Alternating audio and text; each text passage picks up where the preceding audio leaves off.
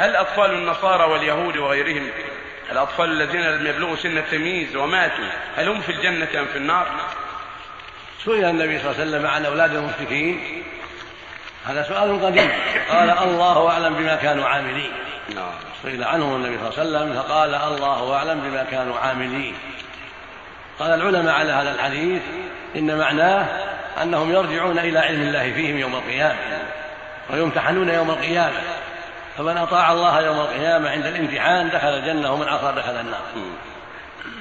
وهكذا أهل الفترة الذين ما بلغتهم الدعوة الرسل كانوا في أمكنة ما بلغتهم الدعوة يمتحنون يوم القيامة.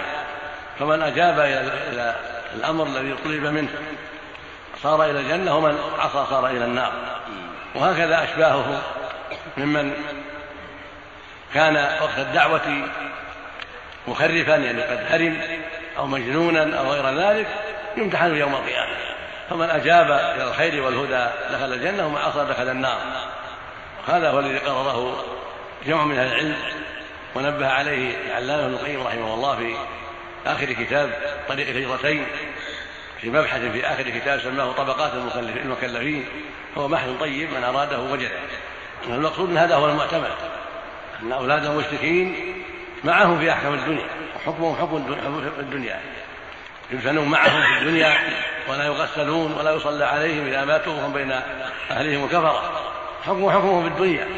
قال النبي صلى الله عليه وسلم سئل عنه قال هم منهم لما قال يا رسول الله إن نبيت المشركين ونصيب من ذراريهم ونسائهم فقال هم منهم يعني شأنهم شأنهم يدفنون معهم ولا يغسلون ولا يصلى عليهم. لكن يوم القيامة يمتحنون. فمن أصغر قبل ما أمر الله به يوم القيامة دخل الجنة ومن عصى دخل النار. نعم. طيب مضمون الآية وإن من أمة إلا خلفها نذير.